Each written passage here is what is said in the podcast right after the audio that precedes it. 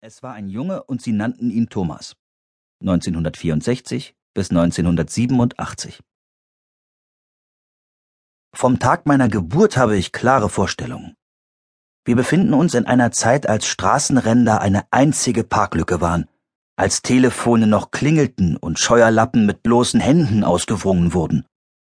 In der Berliner Esmarstraße lag am Morgen des 19. Dezember 1964 der erste Schnee. Meine Oma die jeden Helene Weigel Ähnlichkeitswettbewerb gewonnen hätte, ging kettenrauchend, salemrot, durch die Zimmer ihrer Altbauwohnung und schaute abwechselnd auf das leere Kinderbettchen im Zimmer meiner Eltern und auf das schwarze Telefon aus Bakelit. Ihr Sohn Maximilian, der einen lebenslangen, aber letztlich vergeblichen Kampf gegen seinen Spitznamen Maxchen führte, rüstete sich für die Babyfotowelle, indem er in seiner Dunkelkammer die Chemikalien immer wieder neu sortierte. Seine Verlobte Renate machte das, was sie immer machte, wenn sie nahe daran war, die Nerven zu verlieren. Sie ging in die Küche und wuchs über sich hinaus.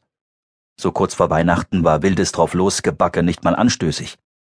Und dann gab es noch die Haushaltshilfe. Eine herzensgute Nachbarin aus dem Nebenhaus, welche durch unablässiges Keine Panik, es wird schon schiefgehen, Gequassel glaubte, zur Beruhigung beizutragen. Dann klingelte das Telefon.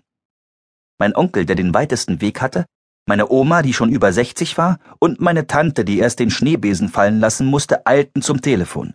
Ein offenes Rennen.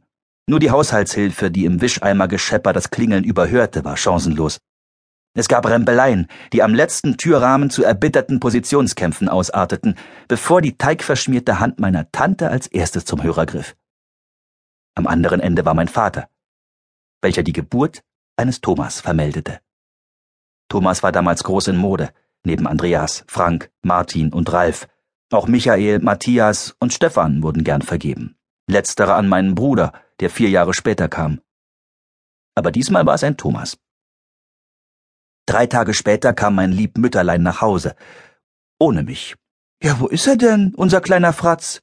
Können wir ihn mal sehen? Nee, ich musst ihn da lassen, sagte mein lieb Mütterlein.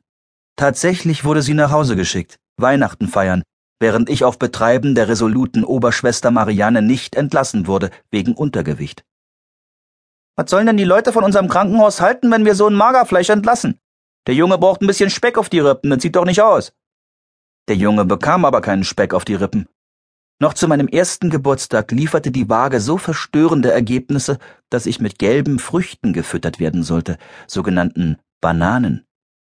Die Kinderärztin stellte jede Woche ein Rezept über drei Bananen aus und schickte meinen Vater zu einem ominösen Stand in der Berliner Markthalle, dessen Schaufensterscheiben mit Zeitungspapier blind gemacht waren. Mein Vater klopfte an die Scheibe. Die öffnete sich einen Spalt. Eine Hand kam zum Vorschein.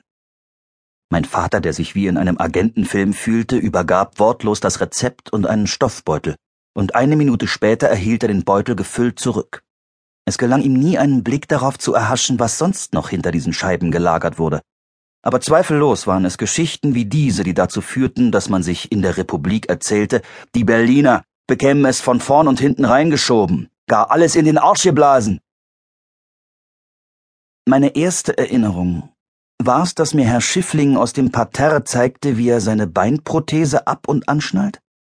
Oder die fünf Katzenbabys bei unserer Nachbarin, deren Minka gejungt hatte?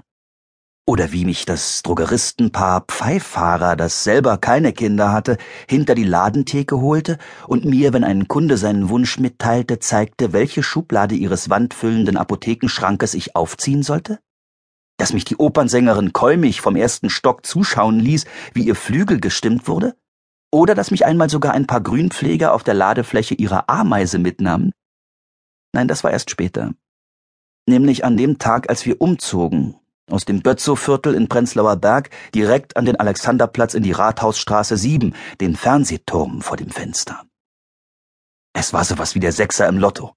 Meine Eltern bekamen nach sechs Jahren Ehe kurz vor meiner Einschulung eine eigene Wohnung. Einen Fahrstuhl gab es und sogar einen Müllschlucker. Alles war so toll, dass ich gar nicht darum herumkam, mir vorzustellen, wie die Rathausstraße wohl entworfen wurde. Sieben Männer mit Schlips, Parteiabzeichen und Bauarbeiterhelmen sitzen an einem Tisch, eine Frau führt Protokoll. Einer sagt, Genossen, was wissen wir über die Bedürfnisse unserer Menschen? Ein anderer sagt, wir wissen alles darüber. worauf der erste sagt, ich höre. Dann sagt